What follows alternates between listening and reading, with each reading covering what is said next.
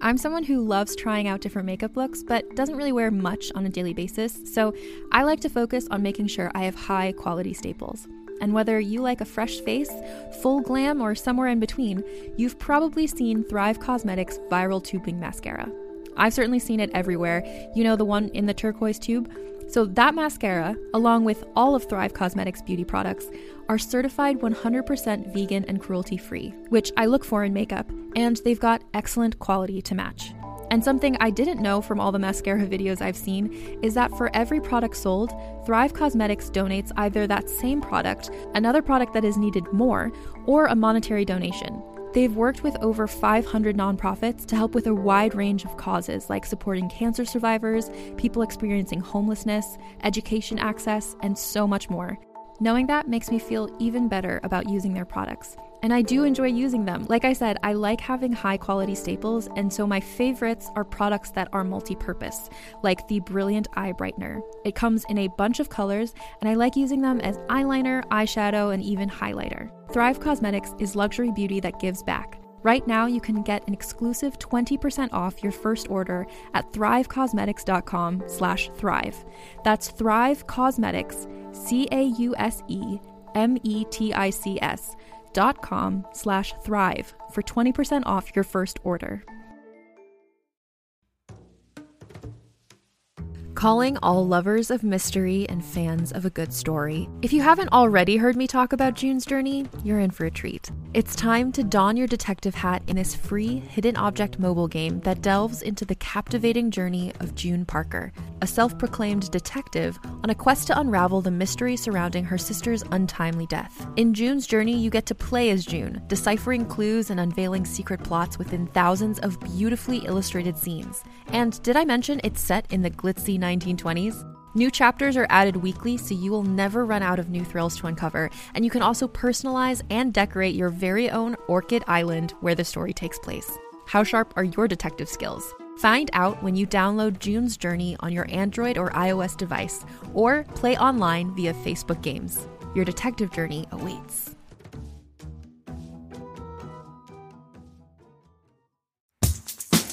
I'm Madigan, and you're listening to Your Angry Neighborhood Feminist, a podcast that explores the world through a personal feminist perspective. Hello, hello, lovely listeners. I hope you are all doing wonderfully today. I am here as usual to bring you lots and lots of news topics for the week. It has been quite a doozy, as it normally is. But I wanted to start today out on a fairly sad note. Um, if you've been a listener for a long time, you know that Keegan and I would always try to start the news episodes with the most devastating first. And I am going to continue that tradition as I think it's kind of an easier way to take some of this news. I'm sure a lot of you are aware, have either seen this on social media or have seen this on the news on January 7th, a six year old boy was taken into police custody after shooting his teacher at Rich Neck Elementary School in Newport, Virginia.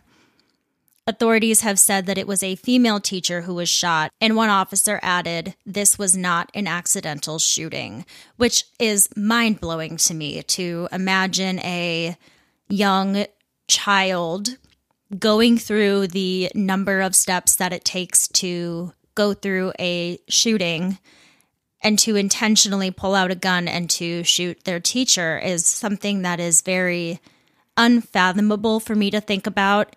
And I'm going to be speaking about this throughout this topic, but I always think about how vulnerable children are and how malleable they are. So I think of what that child must be going through in their lives in order to get to a point where they have access to a firearm where they would want to bring it to school and then use it.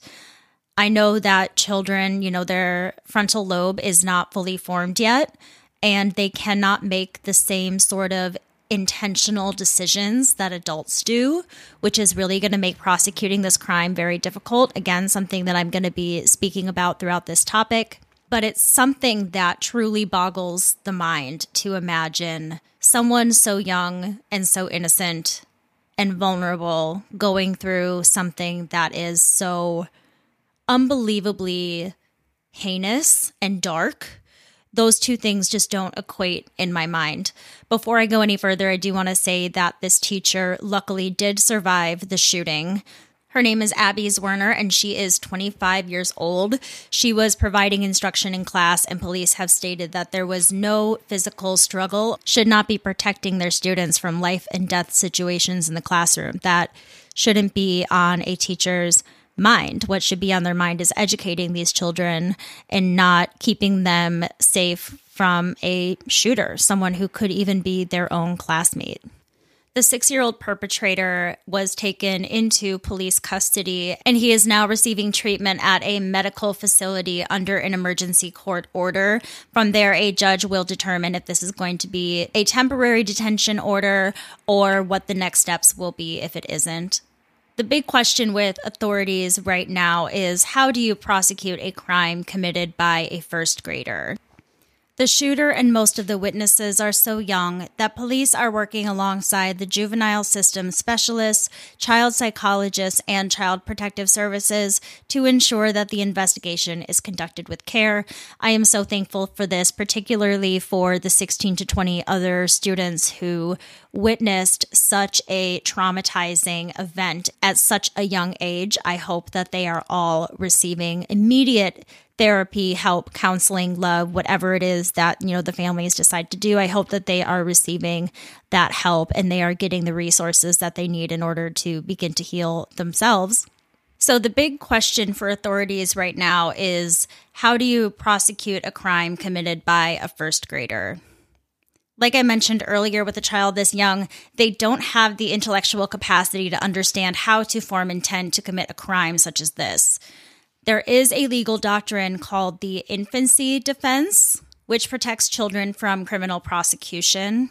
Also, a defendant must be found competent to stand trial, as is case for all trials, which will be very difficult to determine on a six year old.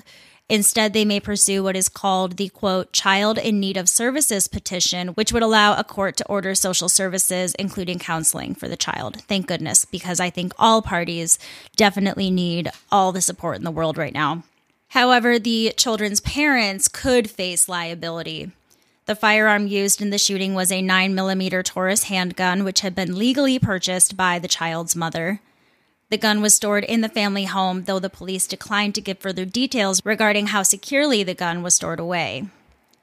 The child had obtained the gun from his home, put it in his backpack, and headed off to school like it was any normal day. The K 12 school shooting database, which has tracked US shootings on school grounds since 1970, I'm pretty sure I mentioned them quite a lot in the mass shootings episode that I did recently. They say that shootings by a child on campus is extremely rare.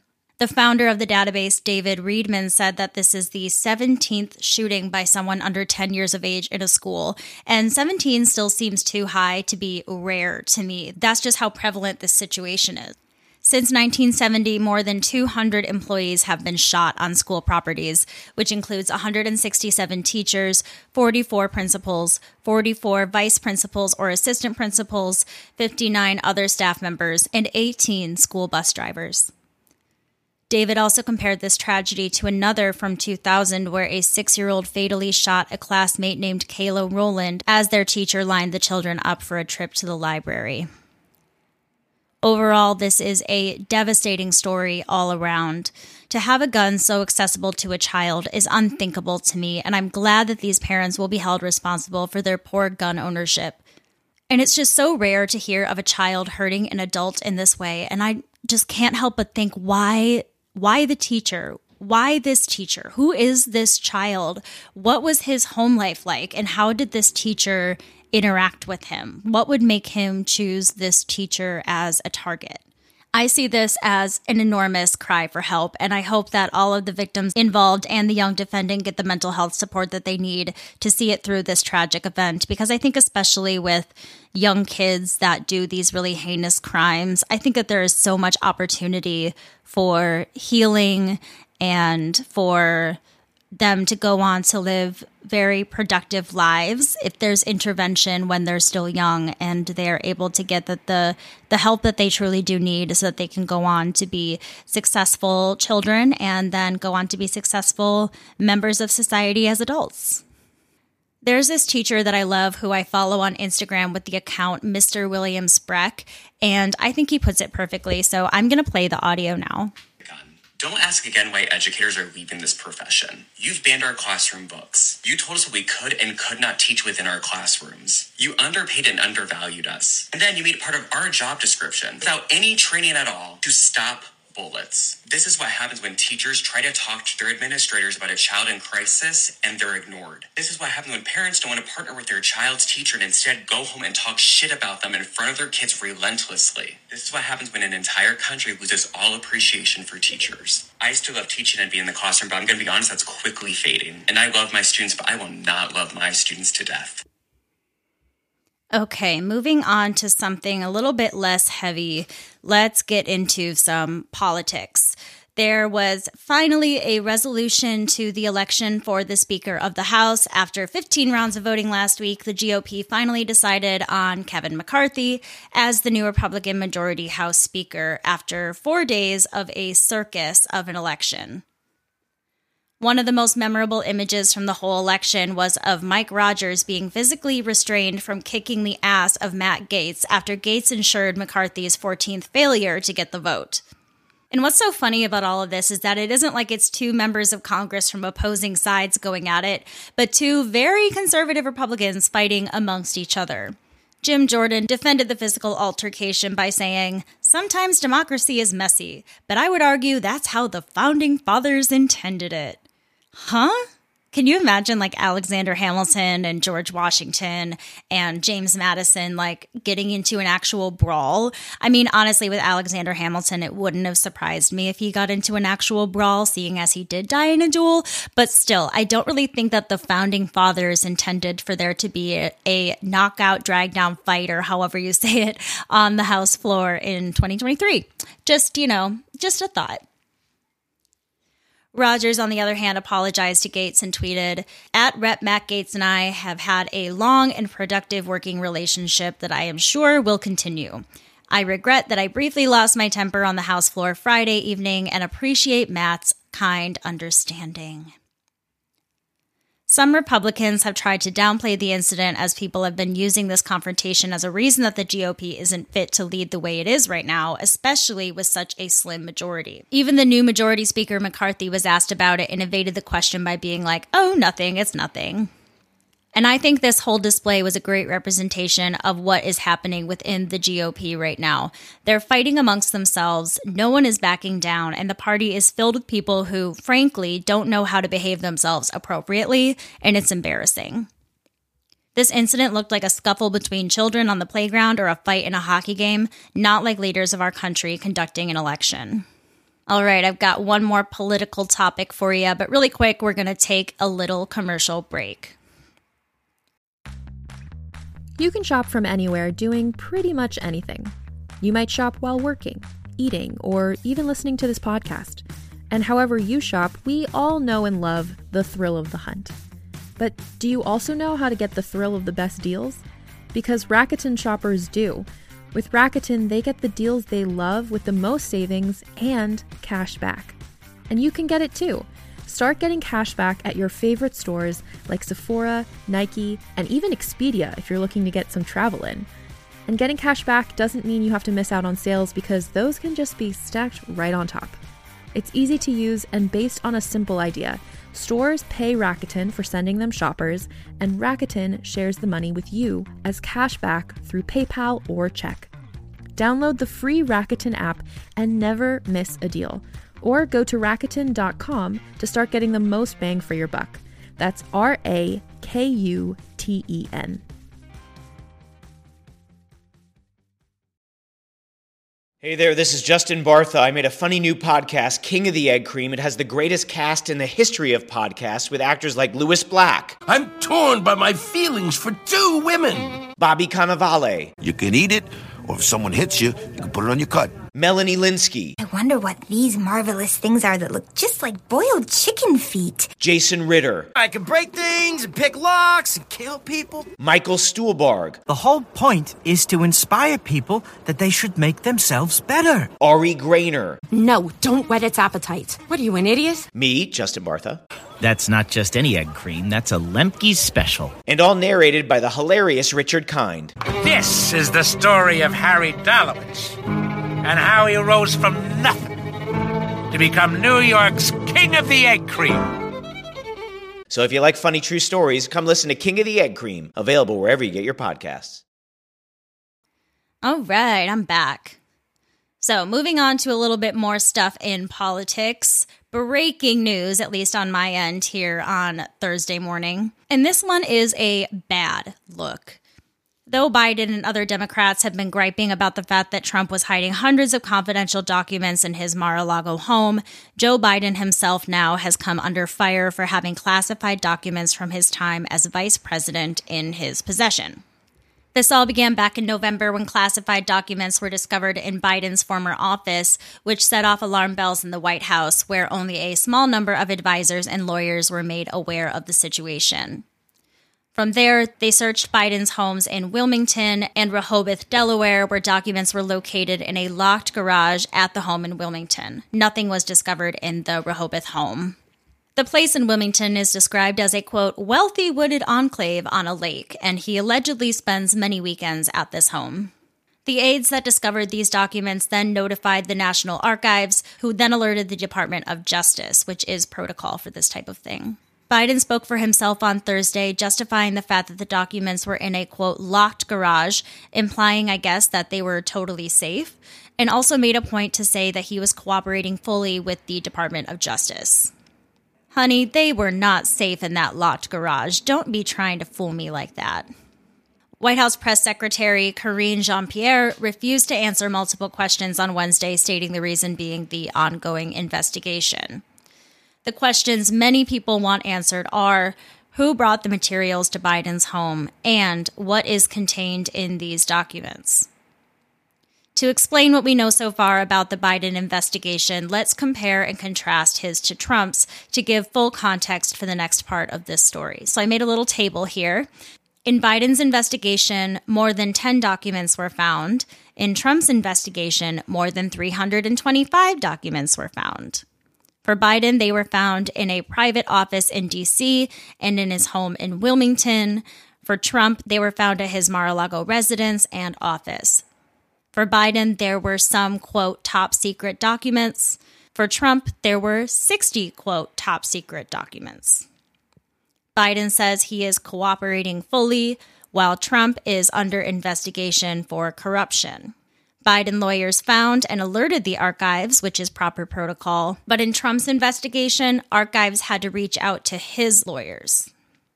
The 10 classified documents included U.S. intelligence materials and briefing memos about Ukraine, Iran, and the UK. Apparently, some of these were top secret at the highest level. Conservative Republicans are pointing out the obvious truth that Biden is a hypocrite, but the crimes certainly aren't to the same severity.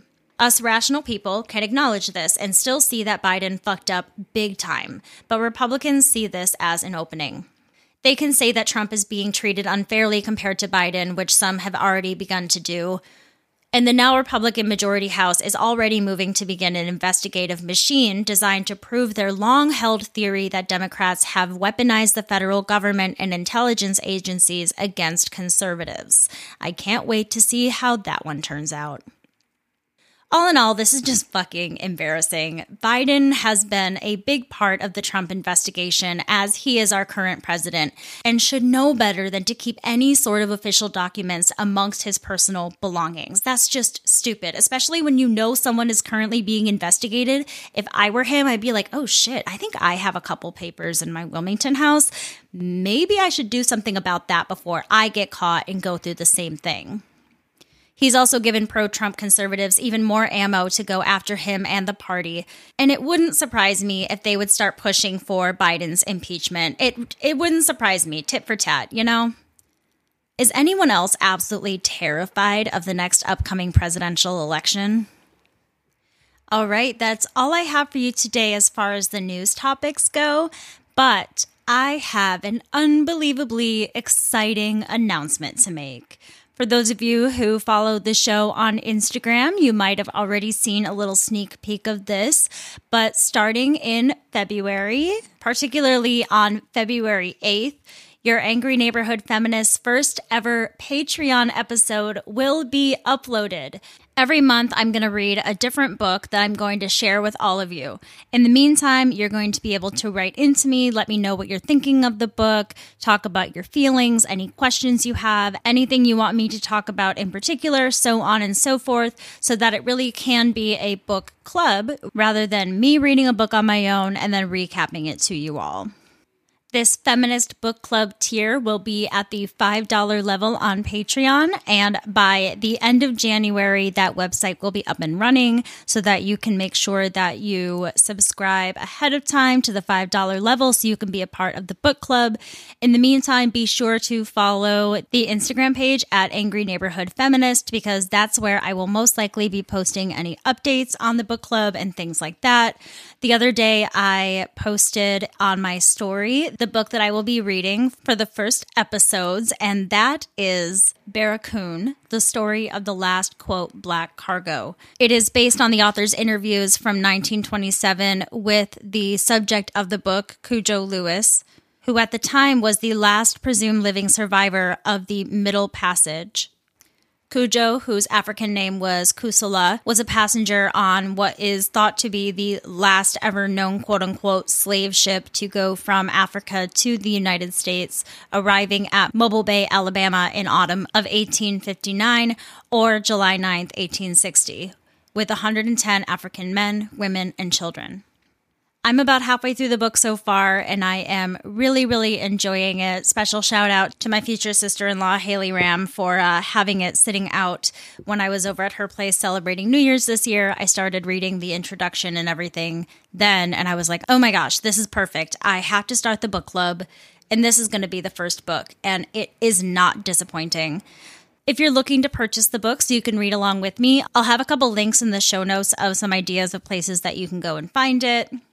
If you have any questions or comments or anything about all of this, please feel free to get in touch with me. That is everything that I have for you today. If there are any topics that you would like for me to cover in the future, please reach out to me via email at neighborhoodfeminist at gmail.com or through Instagram at angry neighborhood feminist. You can direct message me there. If you enjoy the show and think others would too, it would mean so much to me for you to go over to the Apple Podcasts app and leave a five star review with a quick sentence about why you enjoy the show. You can also rate it on Spotify. All right, that's all I have for you today. With all of that being said, I encourage you to rage on. Bye.